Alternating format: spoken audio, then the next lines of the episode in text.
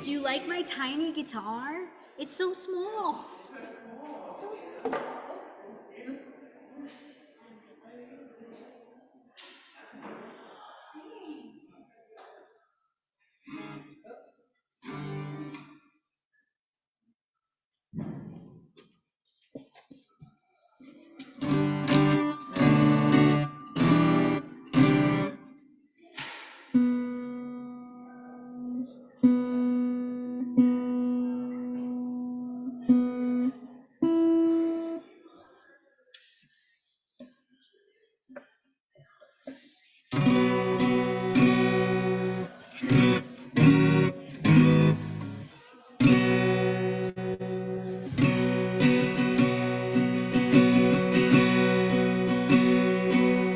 Church, thank you for being here.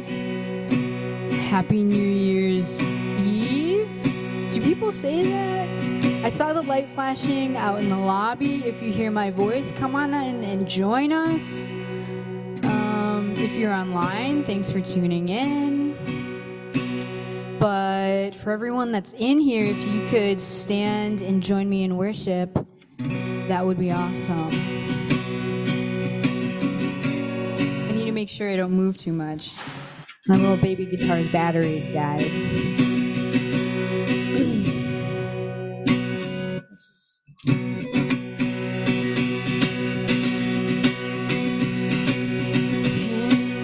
blessing and in my doubts, in my failures, you won't walk out. Your great love will lead me through.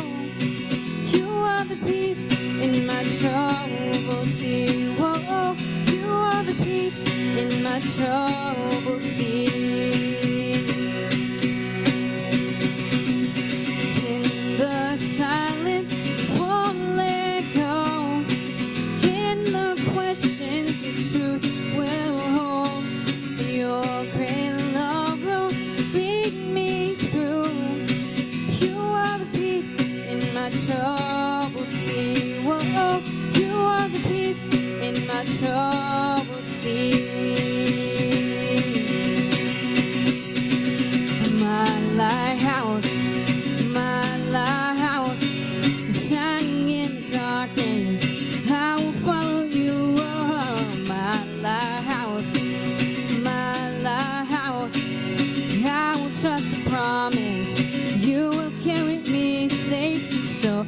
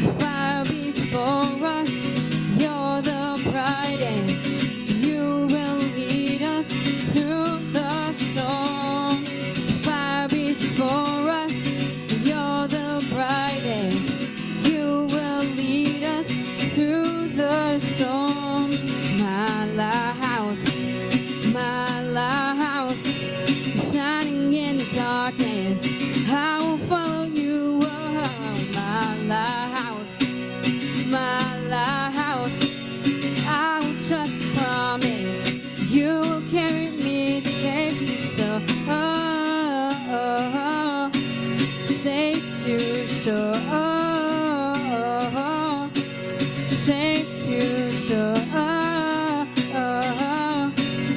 Say too sure.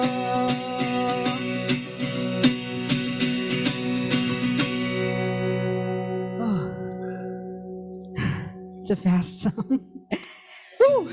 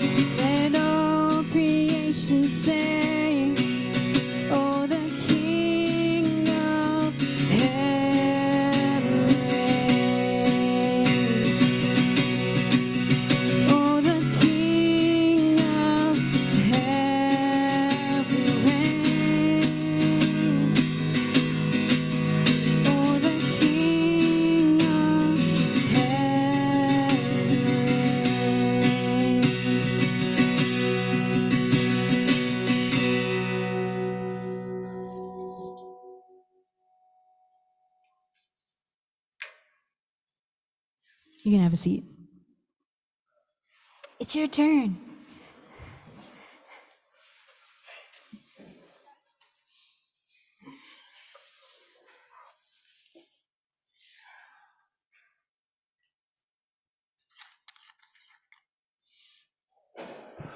Thank you, Hannah. You know, we're allowed to applaud at church for Hannah. Let's give her a hand. My name is Harvey, and welcome everybody to church today, particularly those who are here for the first time. Hi, Jackie. Here for the first time. And this is testimony time. This is when you share with us how God was involved in your life this last week. So Jackie has her hand up. Come on, Jackie.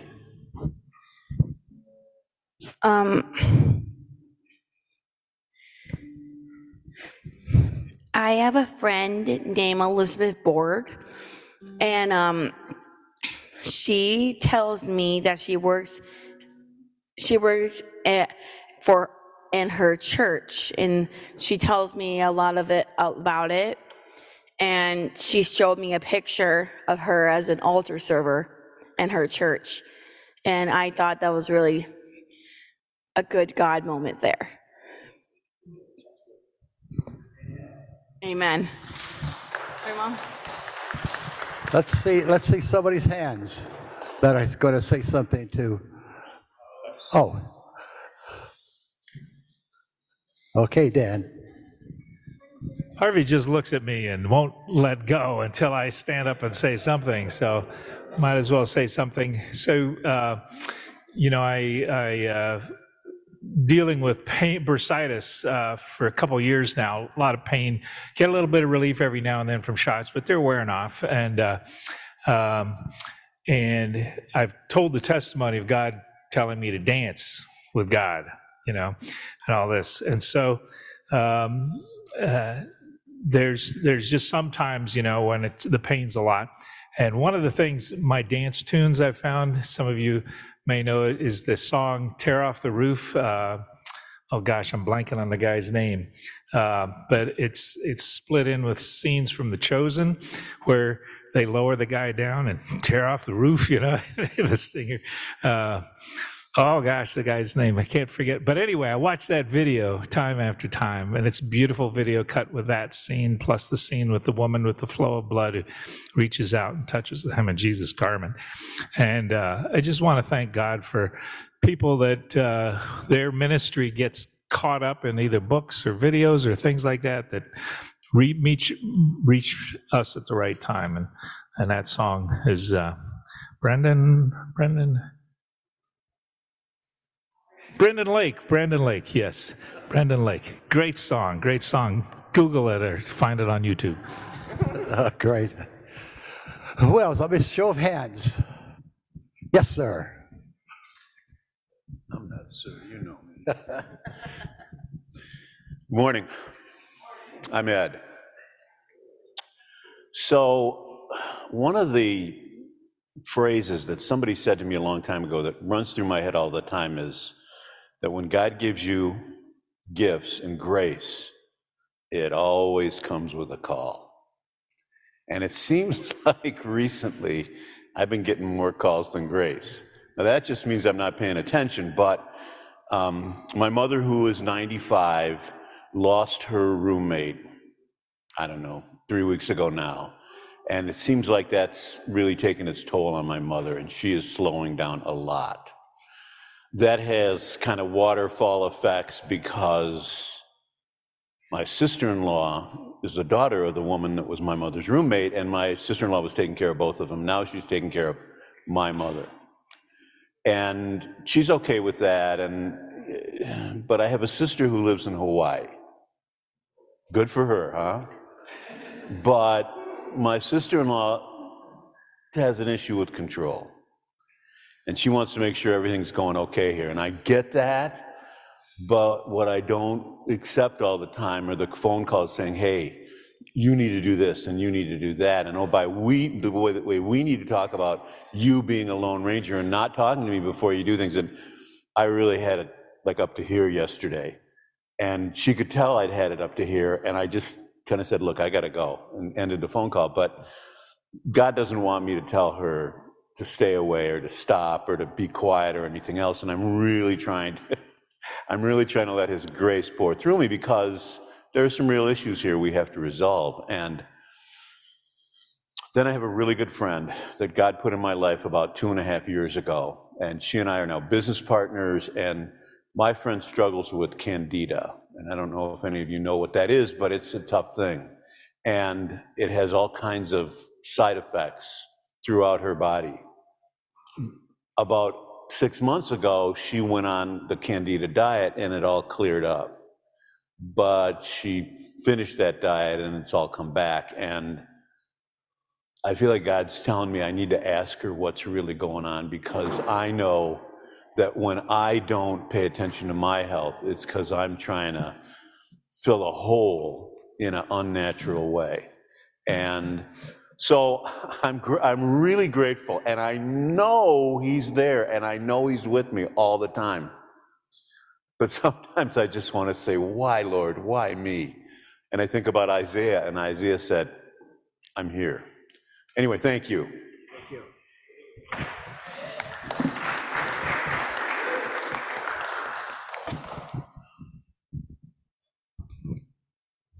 Hi, my name is Greg, and I was driving in the car a couple weeks ago and had a God moment, and I felt like I should share it this morning. So I was listening to the radio, and the song came on, Crazy About You by Torrin Wells, and it just really spoke to my heart in that moment, and I felt God's closeness. And I'm going to read a couple of the lyrics, and maybe this can be meaningful to you this morning. He's crazy about you, didn't want to live without you. He traded the stars for a chance at your heart, just to show you it's true. He's crazy about you, died so you didn't have to, tore your failure apart. Now he wears your scars. That's how much he loves you. He's never been mad at you. He's only been madly in love. And it's never been about what you do. It's always been about what he's done.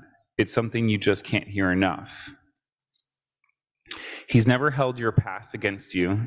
He's only held you close. He'd never give and take it back. You are the one he chose. And the more of him you know, you'll know that he's crazy about you. There's not a moment you're not on his mind. There's no second guessing his sacrifice.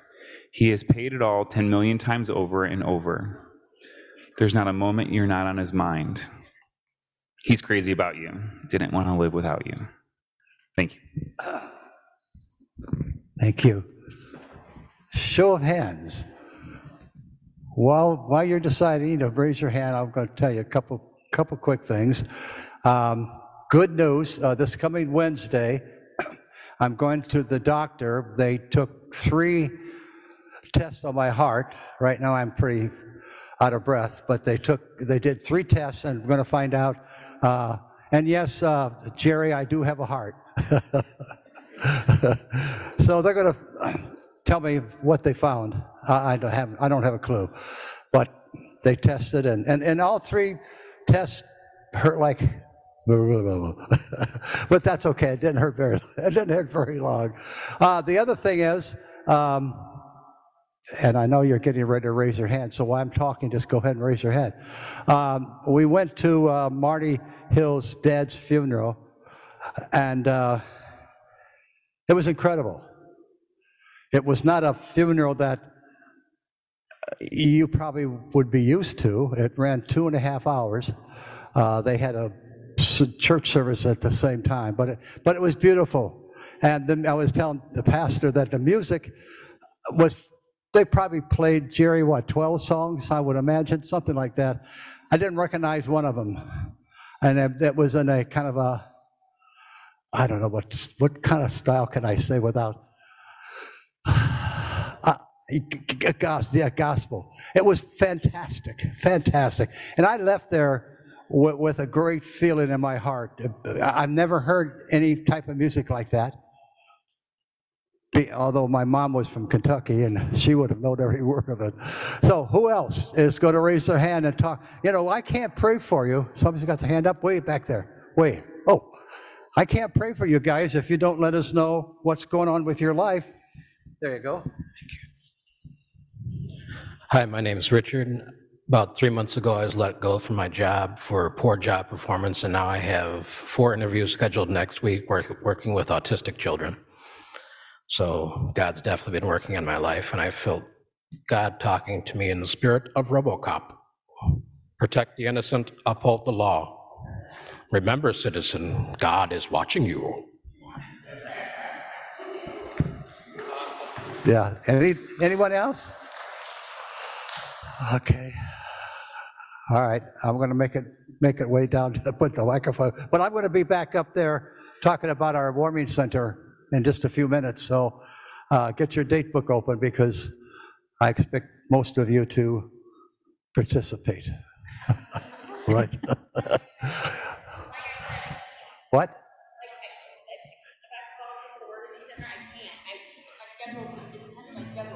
Okay. All right. Thank you all. We'll see you in a few minutes.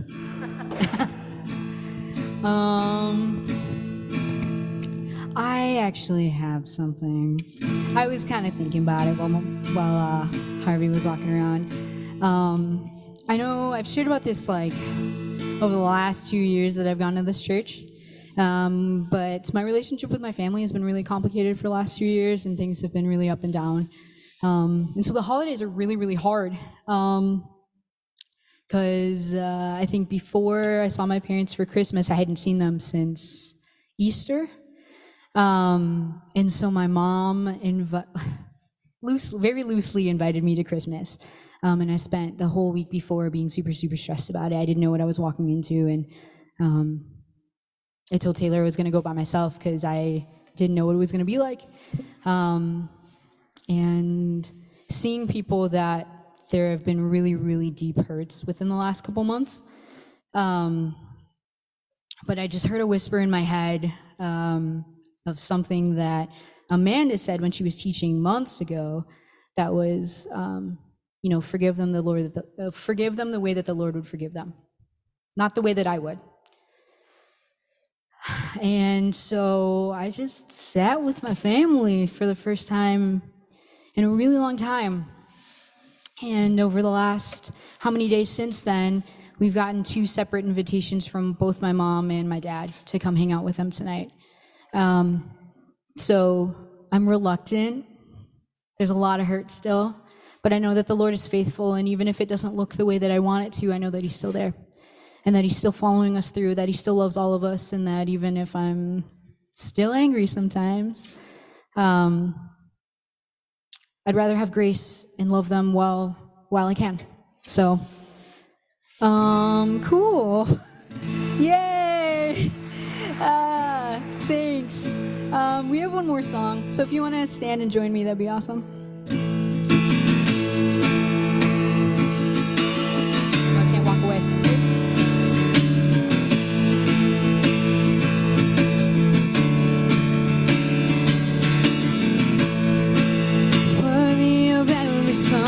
Could have sung, worthy of every praise we could have bring, worthy of every breath we could have.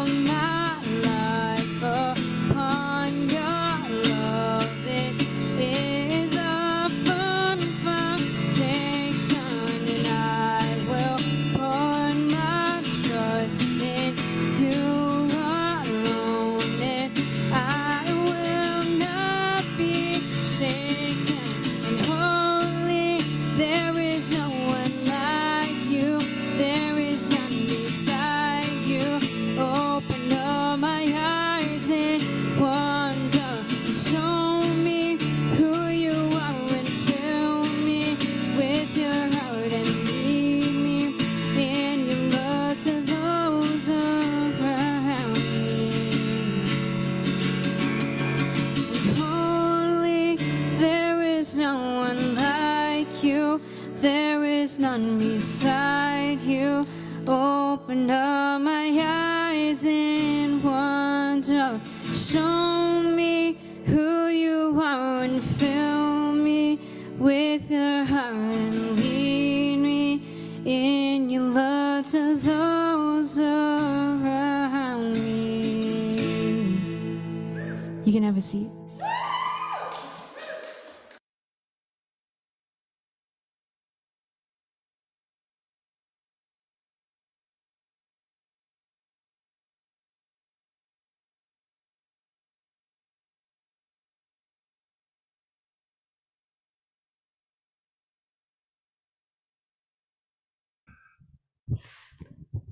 Thank you.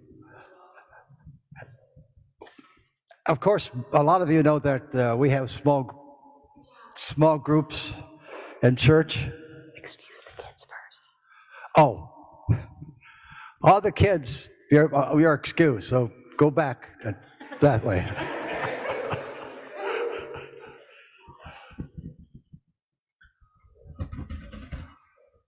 Thank you. Anyway, there's a lot of small groups in the church, as you well know, and we have 5 gentlemen in our small group, and we are now studying Matthew 25. Well, that happens to be my favorite book, and that's my favorite chapter, and I'll tell you why. Remember this? Raise your hands when you start hearing it. But Jesus, when did we give you water when you were thirsty? When did we give you food when you were hungry? When did we give you clothing where you were naked? Anybody? What did Jesus say? Shout it out. Anybody? That's right. Even as you would have done it to the least of men and women, you have done it to me. So we're studying that, and I preface this, my little speech, it says I got 5 minutes, but Pastor, I'll probably take 12. There's a lot to read here. Anyway, we want to talk about our warming center, which is going to start on January 21st and go through February 4th. Almost all of you here know what I'm talking about when we talk about the warming center. We have folks who are homeless come into our church, as they do other churches that are involved with the Warming Center. This year we're going to have 40 people. We're not yet sure about how many men and how many women that will be, but the number will be 40 of our capacity. We need volunteers to do all sorts of things. Matter of fact, I think we need a probably total of 150 volunteers. There are boards out in the hallway that you can ask the person that will be up there about what do they mean. And I'm going to give you a few examples of what you can do. The hardest thing is getting people to work the overnight shift. Now, 20 years ago, 22 years ago or so, when we were involved with the Warming Center here, it was a First Baptist Church at the time, the person who took the overnight shift literally worked overnight from, say, 8 o'clock till 7 o'clock in the morning. But we have divided that up now. So let me tell you, the first shift will be from 8 o'clock to 2 o'clock, and then the second shift, 1:45 to 7:15. And you want to learn a little bit more about it, we'll have a person standing out by that board to let you know what it is to be there. And I have to tell you, I work as a greeter for, I don't know, 25 years probably, maybe a little bit longer. The group is incredible. They love Genesis. They love Genesis because we are following what the Holy Spirit tells us to do. And what is that? To love. Sit down with them, pray with them. If they want to play a game with you, you're gonna do that. But so we have that. One thing I want to say right now, so I don't forget, because Allison said if I forget that, never mind about my heart. She's gonna. She'll do something else to me. But anyway, there is a mandatory training center for the overnight host next Sunday from 12:30 till 1:30, and we want to make sure that you're gonna be there for that. If you can't do the things that we're asking you to do, I'll just say it right out. Get out your purse or your wallet then. We need to buy things for the folks that are coming in. We do have some sizes here. If you want to get into underwear for women, sizes medium and large. For men, it would be for medium, large, and extra large. We need hat and gloves. You remember, it's going to be cold out there. And so we want to do that as well. If you've never been here for the warming center, it would be like me trying to describe the Grand Canyon to you. I can't do it. I can't do it. But the folks who come in, the men and women who come in, are incredibly thankful for what we're doing. And there's a number of other churches that do it as well, but I want to talk about Genesis right now. It's remarkable how, once you get involved in it, how easy it is to do that. Let me tell you a real quick comparison. Pastor, raise your hand if I'm talking too much. No, I can't see anyway. These glasses aren't too good. Anyway, when I was mayor, say 1992, we built a new swimming pool at East Point, okay? And we had an opening thing. We had to cut the ribbon, and I go there, and the pool is beautiful. The diving board is sky high. And they said, okay, come on, Curly, you got to dive off the board. I says, there's no way I'm going to do that. So they finally talked me into it, so I climb up the steps, keep climbing. I finally get on the top, and I go out, and oh my goodness, it's got, I don't know how big it was. So I finally jump off, go into the water, come back up, and I said, why was I frightened? Why did I hesitate? So what I did, I got out of the water, I said, excuse me, kid, and I just stopped it, and I dove in again. So why I tell you that is because, so if you're frightened, if you're apprehensive, do it, because I will guarantee you, you will be the first one to volunteer next year. You really will. Allison, have I forgotten anything yet? Nothing? Okay, listen. Go out in the hallway after church service is over. There'll be somebody there to explain the different jobs. There's all kinds of jobs. When you need over 100 people, there's going to be a lot of jobs to do. So I think I'll go out there and stand back and see how many people actually go by the boards and ask questions. So remember the date, and God bless you. We have a fantastic teaching today. I think Bo's doing the teaching. I don't know what I'm supposed to do next. Am I done? Yeah. What's next? Yes, you're done. Who said that? Yeah. Okay, God bless. What? Oh, no, I know what I got to do. Jeez, oh, Pete. This is the first time I did announcements, so forgive me. I'm just going to read it, okay? We operate as an all-inclusive community relying solely on internal funding. You know what internal funding means? Right here. Right in the sanctuary. Your generosity funds everything we do, supporting missionaries and compassionate partners, hosting events like the Warming Center, and covering operational costs. You greatly appreciate your gift. And now it's time for the connection, right? Connection is when you walk around and say hi to people you don't know. And I'm really a nut when it comes to that, because I go all over the place and say hi to everybody. And when I see people just sitting there, particularly the elders, I say, you know, you got to get up and say hi to people. So, and they don't. So God bless everybody. And this is connection time. So get out of here, get out of the pews, go walk around and say hello to everybody. Hey, you okay?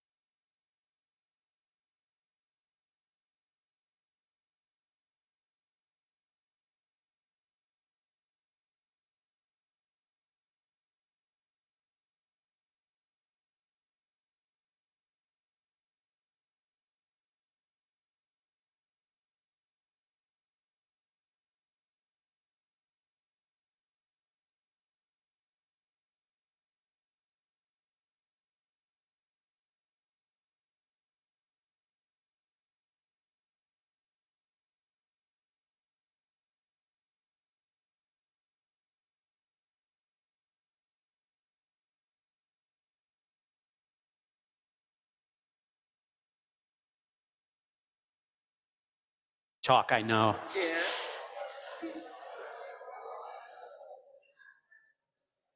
I like Bethany.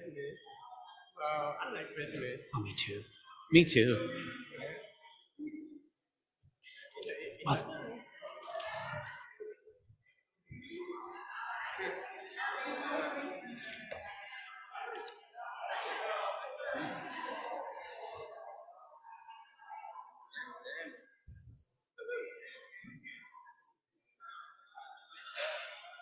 Well, good morning. Happy New Year's Eve. You made it in. That means that you're mostly healthy. We hope you had a great Christmas. Harvey asked that question. He's like, Bo, am I talking too long? Raise your hand. I'm afraid if I do that, he will do the same to me. So, with that in mind, put your hand down, young man. So with that, a beautiful encouragement that we call ourselves a family, an open family, and with that, our family wants to love people and serve people. We serve the marginalized, and so that's what the Warming Center is. We do not do it perfectly. It's a mess, and there's a great learning for us all. But what I love about the Warming Center is that we're all needed. And so maybe you're like me, and you can't do an overnight shift. You can't leave your house in the middle of the night or that, but there's other ways for you to be able to participate. And so we continue to remind ourselves that there's enough. That God provides, there's enough. And we also, what I love about the Warming Center, I think it connects to the heart of just normal people who look at that and say, yeah, that's what Jesus does. And if you follow Jesus, that's what people who follow Jesus do. And I know a lot of people who want to be about those kinds of things as well, but don't know the route to Jesus. And the route for some is to enter the life of Jesus. An invitation into the life of Jesus to affirm people who may not have the language of Christianity or anything like that, but they know the value of serving people. So we need your help, and there's no better way than connecting with a neighbor or a friend by even inviting them. So I encourage you, if it comes up, and with that, we love for people to be able to serve with others. So invite your neighbors, your friends, coworkers, to join in with you in it and affirm what you see in them. They may not have language for it, but I guarantee if you say it, you'll bless them. We're in this series right now, and it's going to last 2 more weeks, because if you follow a liturgical calendar, you guys know, like, the 12 Days of Christmas song is actually not the lead up until Christmas. It starts on Christmas Day, and then you start counting to the 12. So right now, we're only in, like, the 6th or 7th day. So, I mean, if your kids were in here, you don't want to hide this information from them. So, like, if there's a present for every day, that's 12 gifts, you know? But we're still in that Christmas season, and it ends on the Epiphany. And so we're still teaching through this birth narrative of Jesus. And the series that we're in, based on the song of O Holy Night, how does a weary world rejoice? And the answer, or the response, not the answer, the response to that question is this: we root ourselves in ritual. Now you might be like saying, how in the world does ritual help us in our weariness? Because that word might even make you feel wearier. So let's be open today to the beauty of a God who lives and speaks and breathes life into us, to potentially even learn how rooting ourselves in ritual is our response to weariness. And so, Father, open our eyes to the beauty of your revelation. Open our eyes to the beauty of how you've created us. Open our eyes to the beauty of the seasons and the rhythms and the opportunities to mark moments and enter them in a different way. Open our eyes to your goodness, your nearness, to each other. We pray in the name of the Father, the Son, and the Holy Spirit. Amen.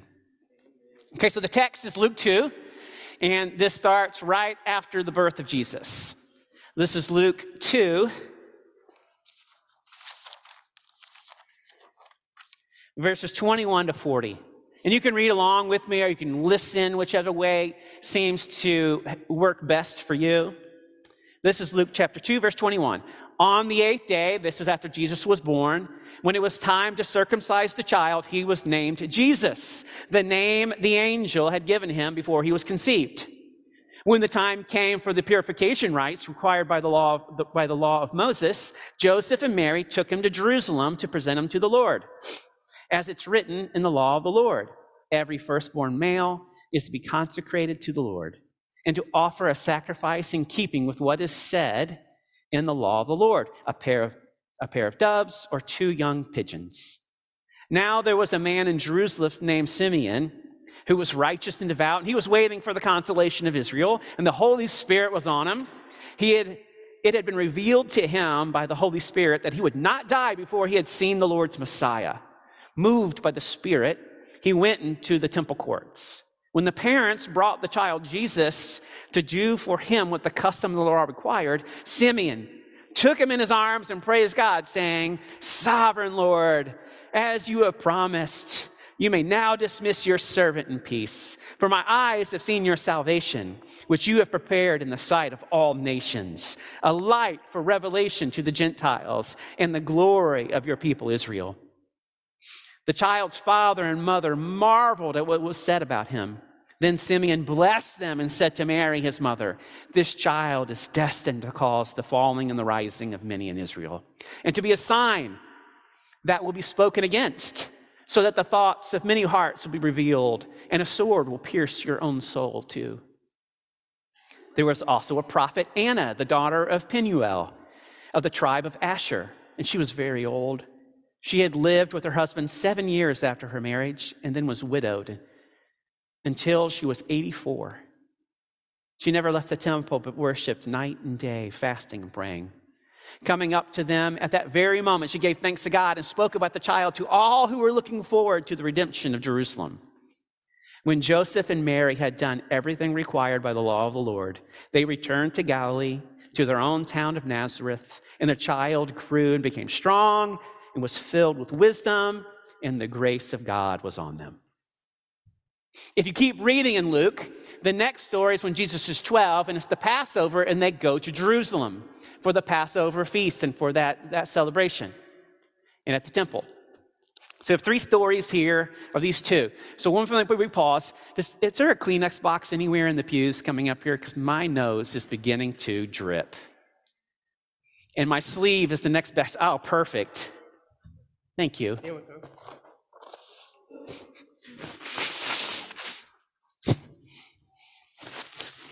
What is so interesting about these stories, and a lot of times on this text in Luke 2, we'll focus on the prophecies and all these things that are happening or taking place, but which is so interesting, what Luke tells us, he walks us through, in the next three stories, three rituals. And two of them we read here. But two rituals in the life of a family or the life of an individual. Rituals that are rooted in Judaism. The first one being circumcision, commanded on the eighth day in the naming of the child. It was a sign. It was a marker. It was a sign of inclusion into a whole family. It was a celebration. And on the eighth day, that male child would be circumcised. I have been able to witness I've witnessed two circumcisions. One by a rabbi who actually performed it for a family and was able to join in on that. And then I got to witness two other young people. I knew it was sort of happening in that, and I asked if I could watch and be a part of it because it's weird, and I don't know. I thought it'd be cool to be a part. I've actually tried to be a part of a number of them, but got denied. I tried to be a part of both of my son's circumcisions, but they wouldn't let me. I could have pushed harder. In Judaism, it's a ritual. You know, it's symbolic for them. And for the rest of us, it's cultural for the most part. But that happened. It was a ritual, and it was a ritual for Jesus. And it was a ritual for his family, but it marked a doorway. It marked the introduction of his life, but also his participation into a bigger family. A covenant with God. The second ritual was around 31 days, and it was the purification ritual. There's two rituals here. There was a ritual for Mary, and there was a ritual for Jesus. The one for Jesus is because he was the firstborn son, there was a redemption price you had to pay. And you can read this in like Numbers and Leviticus. And the story goes on. It's kind of the history is that every firstborn male is God's. And in God's plan, every firstborn son would have been the priest. So any family who had a son would have a priest in their family. So the firstborn sons would all be the priestly line. But that fell apart when the people of Israel revolted to the golden calf. And then the sons of Levi were the only ones who didn't partake in the golden calf. And then God made the Levites the priests. Is anyone lost already in all of this? Yeah, it doesn't matter. There was a ritual then. They had to pay a redemption price. So you, at 30 days, you would pay this redemption price for the firstborn sons. And then also, there was a moment of purification for the mother. And all these things still happen today. But they were moments. And within that one, when they went to Jerusalem to pay that redemption price, that's where these prophecies took place. But these are moments, these are rituals that Jesus and his family stepped into. David Brooks, and I was reading his article saying there should be more rituals. He said this, we lack rituals. And not only that, the rituals that we have get so inflated. We overload them, and we turn them into expensive, bloated versions of themselves. The ones that we have. We have so few that we go nuts on the ones that we have, and they wear us out, and they send us into poverty almost. The ritual of marriage. That gets overloaded with costs and all of these. Sweet 16s get overloaded. Bar mitzvahs get overloaded in this way because we have so few rituals. We lack them. And because of that, daily life goes unstructured. And there's just a passing flow of moments. And because of this, we don't do transitions well. David goes on to say that rituals often mark doorway moments. A moment of stepping into something new or a doorway of leaving something of old. They're doorway moments when we pass from one stage of life to another. And these moments, these rituals, they acknowledge that these passages are not just external changes, but they involve internal transformation. There's something more that's going on than just external. When you think about your life and you think about these doorway moments, these moments that mark a transition, which ones come to your mind? Transitions in life, they get marked. Doorway moments. Who could name some doorway moments where you're like, something different is happening here. Something old, I'm leaving. Something new is coming. What was that? New Year's Eve. Absolutely. Jackie. Well, a lot of times at my work, I wake up doing one, I'm doing that. I'm buying groceries, and then 1 second later, my task gets switched. And I'm like, come on. I'm right in the middle of buying groceries for a customer, and yet you tell me to go out on carts. Totally. I'm like, hello.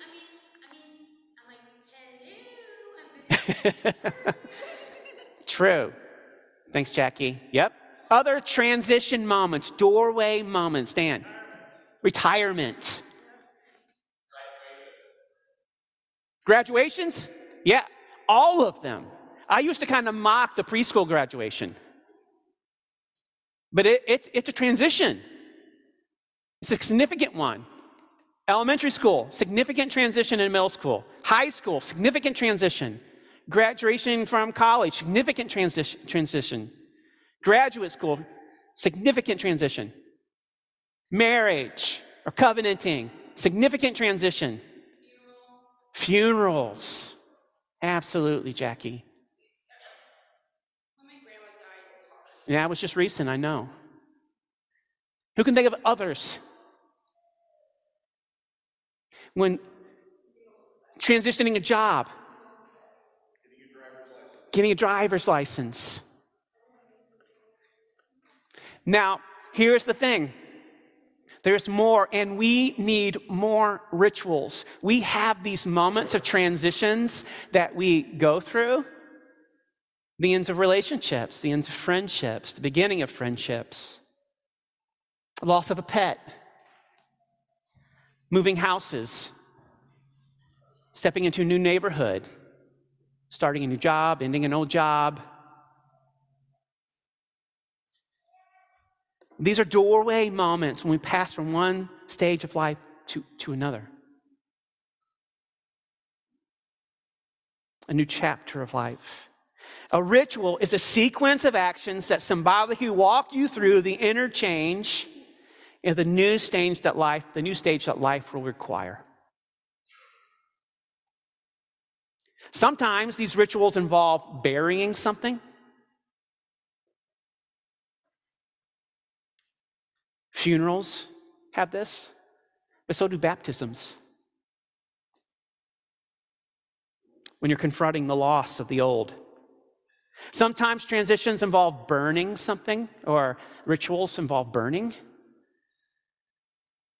I know that this church here, when they had paid off the deed of the property, they took the old, and they burned it. It's even a sign of God's faithfulness.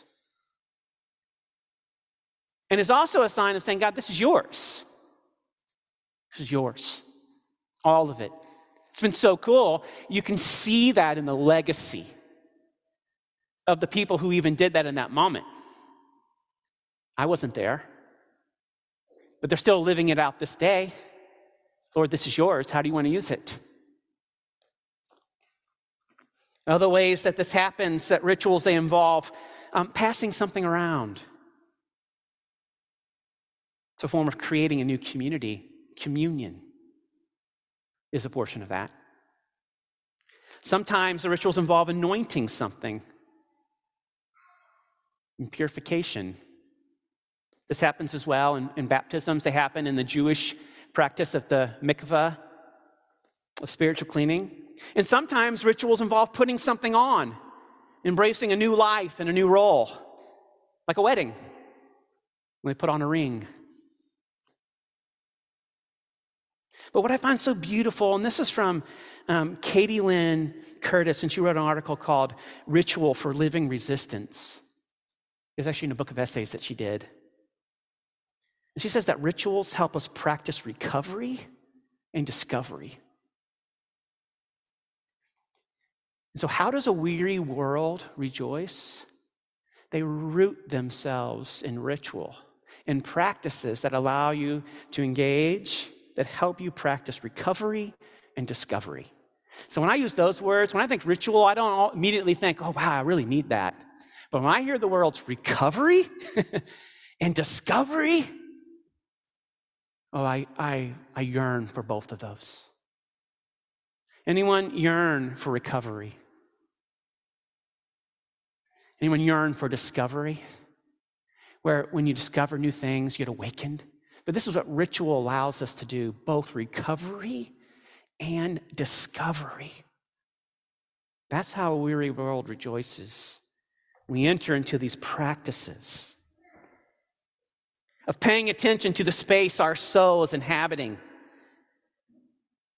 To recover and to discover both require presence. And more often than not, these spaces require some sort of ritual. One of the ways that they allow us to recover and to discover what rituals help, that rituals provide comfort because they remind us we're not alone. You're not alone. You're not by yourself. They pull people in and around you. This morning, we were going to engage in the ritual of a baby dedication. The family got sick, and so that will happen a few weeks from now. But what they do is they pull people in, they pull voices in, and they mark this moment. this moment in the life of a child. They mark a moment in the life of a family. They mark a moment in the life of parents. They mark a moment in the life of a church. When we all step into it. But they pull people together. When we do the baby dedications, we remind the parents that this child is God's. You're not alone. This child is on loan from God. You're not alone as you have community and friends around you and your family around you who say, we have your back and your best interest. And not only that, when it's done in a church community, we say, church, we have you. For those who serve in the garden, the kids, that's an example of people who say, we've got your back, you're not alone. I tell you what, my family would not have made it without the community here who continues to surround us and say, we've got you. We're with you. You're not alone. And those moments remind us. So rituals remind us, you're not alone. Maybe you'll engage in one tonight on New Year's Eve where they can remind you, you're not alone. And that just adds some moment of recovery, but also discovery of the good that God has put around us. Rituals are important because they also provide comfort. Oh, not only because they provide comfort that we're not alone, but rituals also force a pause. A pause, a moment to reflect. Where they look at their life and they begin to ask the big questions. They encourage us to be more intentional about life and the moments that we're in. I think New Year's Eve as a ritual kind of creates that. Sometimes the ritual has always been forward thinking and what are the new resolutions that you're going to do, what's the new thing, and that sometimes becomes overboard and overloaded and makes weary people more weary instead of providing comfort and pause. But I heard of a ritual that somebody does. They think that these moments, and I think it goes hand in hand with how a weary world rejoices. They look at the last year and they ask two questions. And so I want you to pause with me right now and answer two questions. When you think of the last year, what's something of the things you've lost in the last year? What are the losses that you've experienced in the last year? And part of this is just acknowledging there were things that stopped or that went away or that transitioned. What did you lose in the last year? The easy ones, not the easy, but the top of mind ones when we think about that were deaths. Or maybe friendships. A relationship. So what are the losses? When I was thinking about this, I thought about a couple relationships that just do not have the same rhythm to them or orbit to them that have been lost. Sometimes opportunities stop. What were the losses? But in hand, as we look at this, what were the things that you gained in this year? What were the discoveries? What did you learn? What were the new ahas over this year? Were there new relationships? Was there new birth? Was there, what was new in the year in the transition? There's something about marking both of these things and holding them loosely in a form of being able to understand these pauses within these moments of rituals and acknowledging them with others. That makes these moments not just lost, but significant. So maybe you're with some people, and so instead of like, what's the thing you're gonna try to do next year? What if it was just the pause and just acknowledging what has already come? the doorway that's being stepped into, or the doorway that you have already walked through this year. God bless you, Jackie. Just to make a list, to name one or two losses or gains. You can say goodbye to that season before and welcome in a new season to come.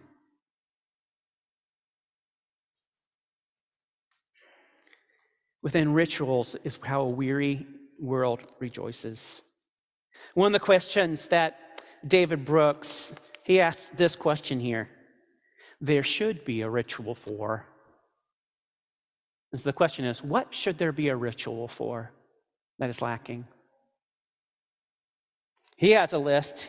So an example says there should be a ritual for a felon who has finished their sentence and is welcomed back whole into the community.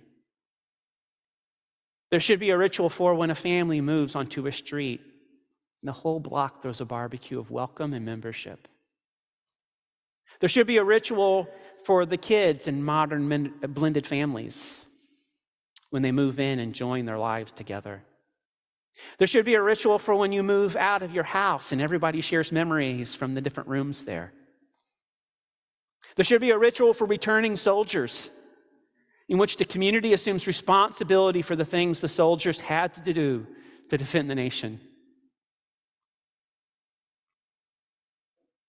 So my question would be for you is, what should there be rituals for? And so here's what I want you to do. Take a minute. Turn to somebody next to you.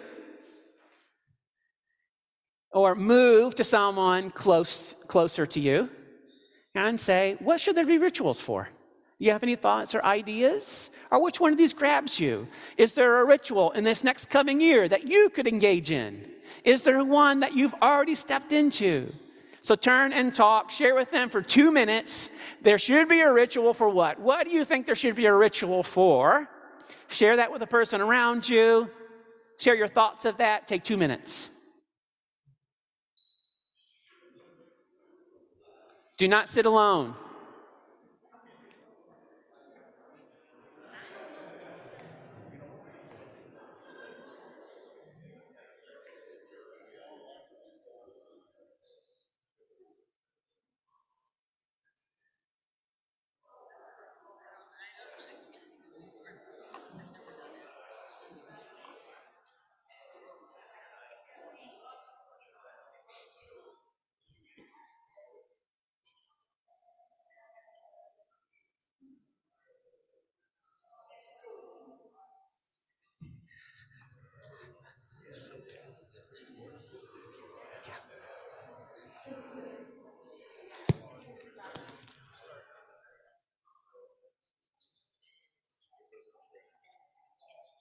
I wanted to answer it too, so what should there be rituals for?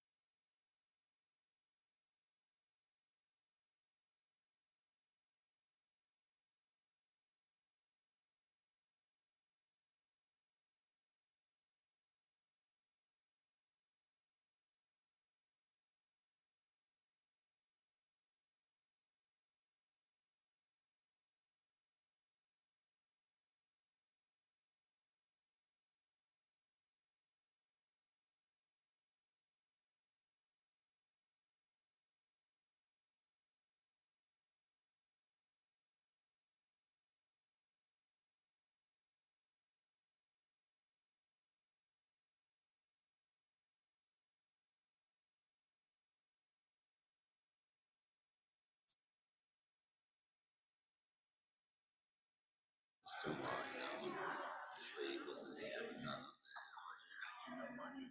She's like, get out of my cougar, you know. She's like, hey, this guy's yelling at me. I'm not yelling, I'm just trying to out a little bit. Yeah.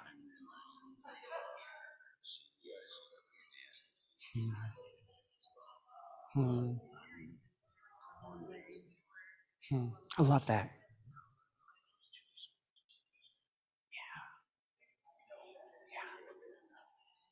Yeah. Yeah. Yeah. Oh, did you know I have a new little kitten? Nice. He's 4 weeks old. His name is Brisket. Oh, I love that name. He's a little black kitty. All right. Now, you might not have had, did anybody have any ideas? Have any thoughts? What is a ritual? There should be a ritual for, Jackie?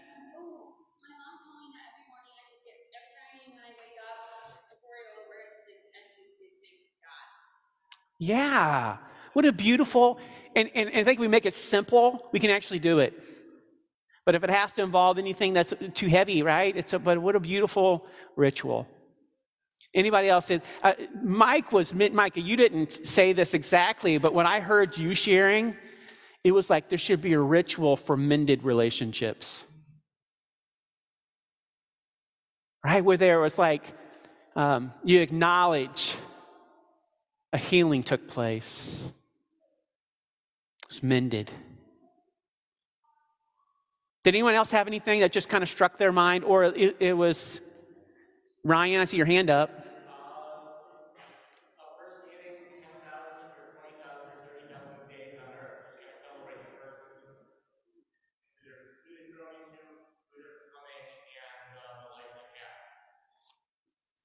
So who is the intermediary who heard what he said that can then shout it back to me, who's halfway between? Did you say like recognizing the 10,000 days on earth? That's pretty cool. You'd have to do the math, right? I'm sure there's an app.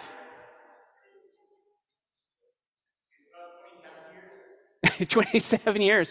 Yeah, for those of you who are 27 years or older, is 27, 28 not a pivotal moment in the life of a human? Just sort of really, you don't have it figured out, so if you're there and you don't have it figured out, you never have it figured out. But boy, those feel like pivotal years. 27 years is how many days? 10,000? Wow. It feels like there should be more. Anyone else? What ritual that should there be?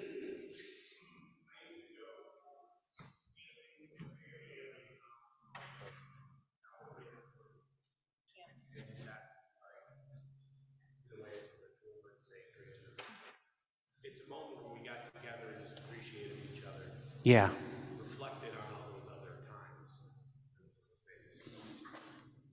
Yeah, it would be interesting to have those very commitments to the practice or to the ritual that was going into it. That's really interesting. And even being camping as one, even just being outside connects you differently.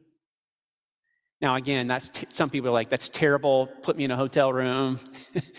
But there's something about, right, the being grounded and putting your feet in sand or dirt or grass that connects you differently. Something about being able to see the stars that connects you differently than seeing painted walls. Did anyone else have any thoughts about a ritual? Yeah. We kind of talked about finishing the Sabbath with like a, what did you say the Jewish people did? They recognize that's the ending. And looking forward to the next week. Like they say something and kind of look forward. Yeah, original for even just transitioning weeks, stepping that rest. It's like, oh goodness, we don't have anything like that, do we? I mean, besides like meal prepping or doing laundry or I don't know what your rhythm is. What's that?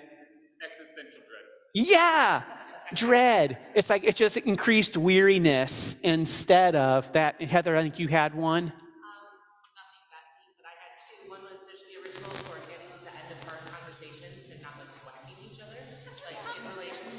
So if you're listening in, a ritual for getting to the end of a hard conversation and just acknowledging it. We did it.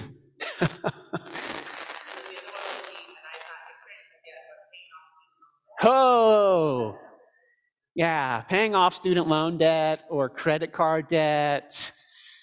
You know, oh, absolutely. Wow, what a beautiful ritual to that we would need and to step into.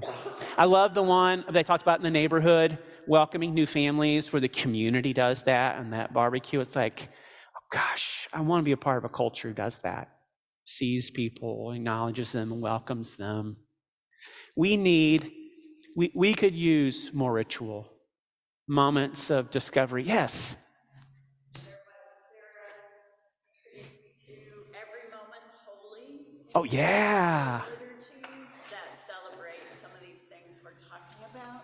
Yes. And have a new one that's based on lament and loss. That I would highly recommend. The writing of lament and lamenting, I feel like is a lost practice. Yeah. Generally, but the other one is on work and different rituals. So those are free in terms of PDFs that you can just go to too. You don't have those. So that resource was Every Moment Holy. Every Moment Holy. And 3 volumes. Yeah, I've got one of those books, and they have beautiful prayers for moments, and that reminds you of these moments. And sometimes we don't have the eyesight, we don't have the vision to recognize the doorway that we're in.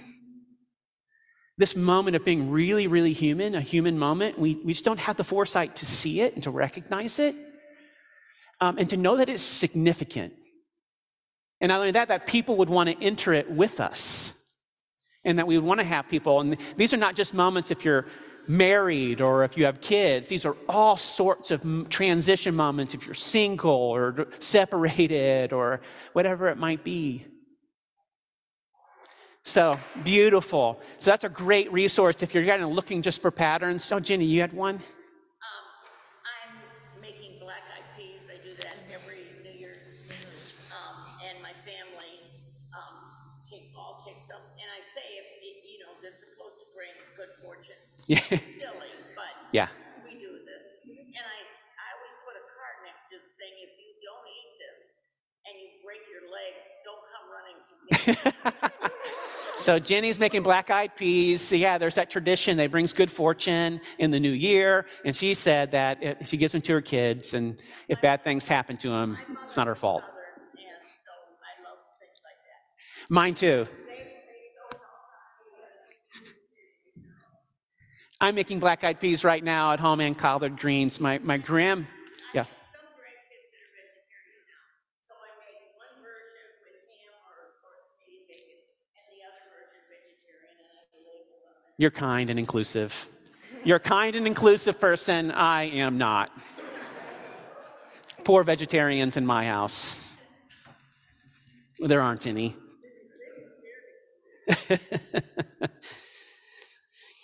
Okay, so as we go, so this, in your weariness, I want to encourage one ritual, and then I want us to do one. And so the ritual we're going to do is communion. What I love about this reminder of this, it reminds us about the new community, the community of God. That has included us and includes anyone who steps into the doors where the light of God shines on their face out of his abundant grace.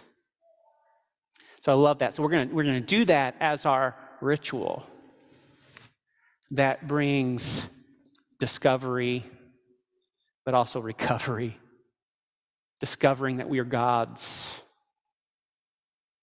but also the recovery that we need to be sustained by the life of Jesus, day in and day out.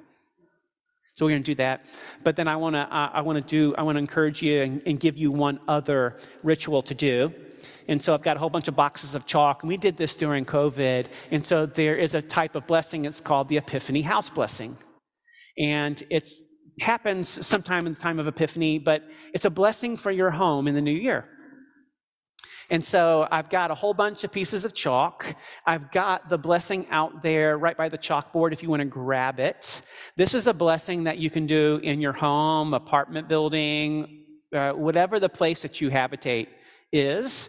But I also want to encourage you to give it to somebody else. And don't just give it to the people who are like, oh, that person's religious, they'll like it. Ask the Lord who this would be a gift to. It acknowledges a discovery of God's goodness and blessing over people. And so the blessing goes like this. You got a piece of chalk, and you can do it on the inside doorway of your home or the outside doorway of your home with a piece of chalk, and you leave it up for the year. But I've got the little signs. The house blessing has the number 20 at the front, and that plus is actually a cross. So it'd be 20, cross, C, cross, M, cross, B, cross, 24. And the 2024 is the year, and the CMB, according to tradition, marks two different things, potentially. One believe it's the names of the Magi. Others, it's a Greek form of the words, may the Lord bless this house. And so as a part of this, you'll get a stool or a chair. Be safe. I don't want anybody to fall in. So get that. You can mark the door frame of your house. This happens in Anglican churches and Catholic churches, and there's a blessing. So they would write that out, and then here's the prayer. And the prayer is this: may all who come to our home this year rejoice to find Christ living among us. And may we seek and serve in everyone we meet the same Jesus who is Lord of all people, forever and ever. Amen. So that would be the prayer that you would do after you write the 20 cross C. Greg, did you have a question? Oh, no, you're taking a picture. Okay. And so that's what this is. We have the chalk, and then in just a little bit of the house blessing with that. You can just say, may Christ bless this dwelling as you write the blessing out. So I've got 100 and something pieces of chalk and the blessing here. And what the Catholic Church does, what I love, is they actually bless the chalk. And when you're not raised in traditions like that, you can sometimes look down upon it as I don't know, it's like less than or not cool or weird. I don't know, but I'm finding a lot of beauty in things being set apart and finding it significant. And so I wanted to take a moment and bless the chalk. Set it apart for the purpose of blessing homes, inhabitants. And what that really means, it's blessing the people who live in the homes. So as you take this chalk, we're reminded this chalk is set apart for blessing.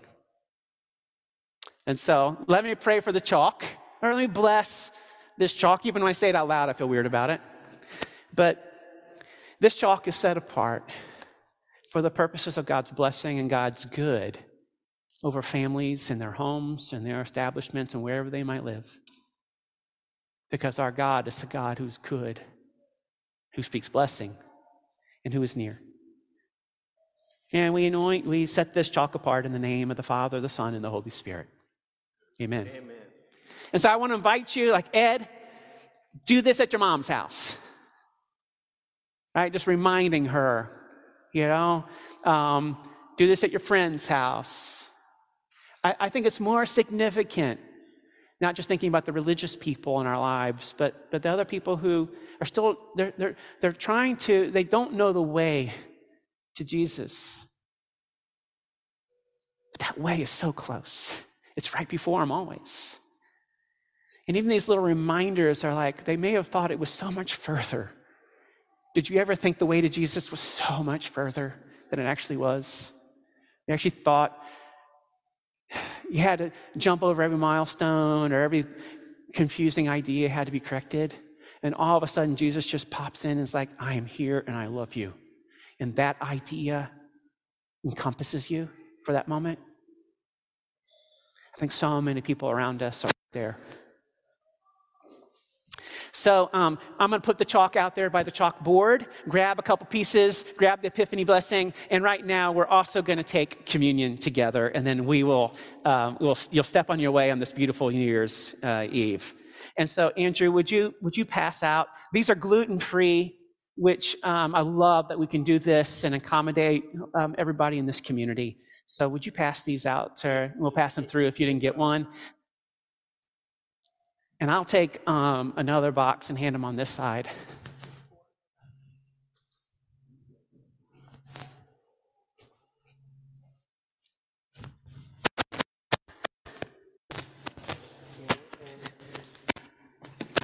We'll pass those.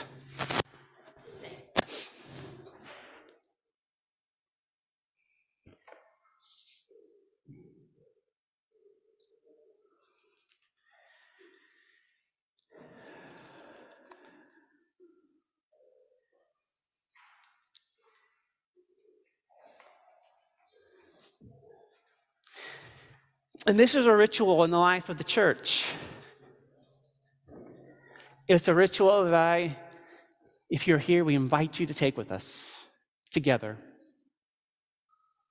as it marks a community of people that recognize that we are welcomed by God, that God has welcomed us. And in our eating, I believe we do two things. We ourselves welcome God, who welcomes us, and when we do it in community, we welcome each other. This is not a solitary act. It's a community one, showing the community. So does everybody have a little wafer? Andrew, you're a beautiful. You are a beautiful servant of the Lord. Thank you so much. And so if you want to open it up and just grab the wafer. And we remember that Jesus was the one who initiated this ritual. On the night of his betrayal, he took bread, he broke it, he gave thanks to God. He blessed God who created bread and gives bread to sustain us. And he invited his friends to eat with him. He said, "This is my body, which is broken for you." And so I just want to invite you, just for a moment, would you kind of just look around just to see who's here in this community? Just acknowledging that this is a community who's eating this together. Just kind of spin around and see the people. Acknowledging this is the community which the Lord has welcomed and that we welcome. So, Father, thank you for your body broken for us. Let's eat.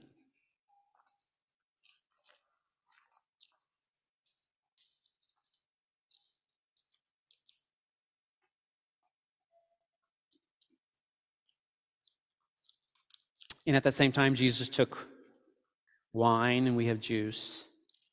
He blessed God who created it, who's the one who brings the fruit up from the ground. And he says, "Oh, this is a new relationship that's been carved out in my blood, my love, and my sacrificial offering."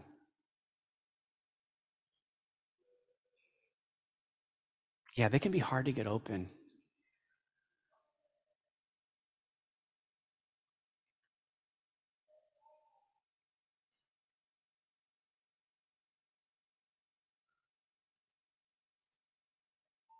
We got it. Awesome. You got it, Andrew. Good. So we give thanks to God. The discovery, we're reminded, is in this. It's a new covenant. It's a relationship. It's a family. And again, we're reminded that God says, "I welcome you, and I want your company." God is for us, not against us. He demonstrated that with his sacrificial love, with his own life being poured out. And he invites us to drink. So thank you, God, for your life given for us. Let's drink.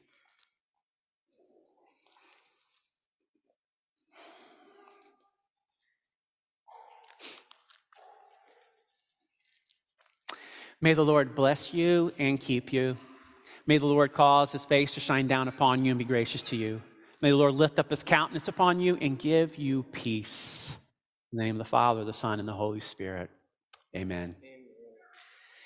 Well, may you have the opportunity to engage in ritual tonight as you gather for New Year's Eve.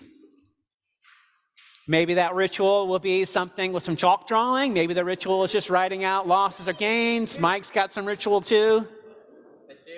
Yeah. Yes. And then next Sunday we'll be eating together. So bring a potluck dish to share, and then we'll have the warming center training after that as well. God bless you, and Happy New Year's Eve. You too. Happy New Year's Eve. I'll see you.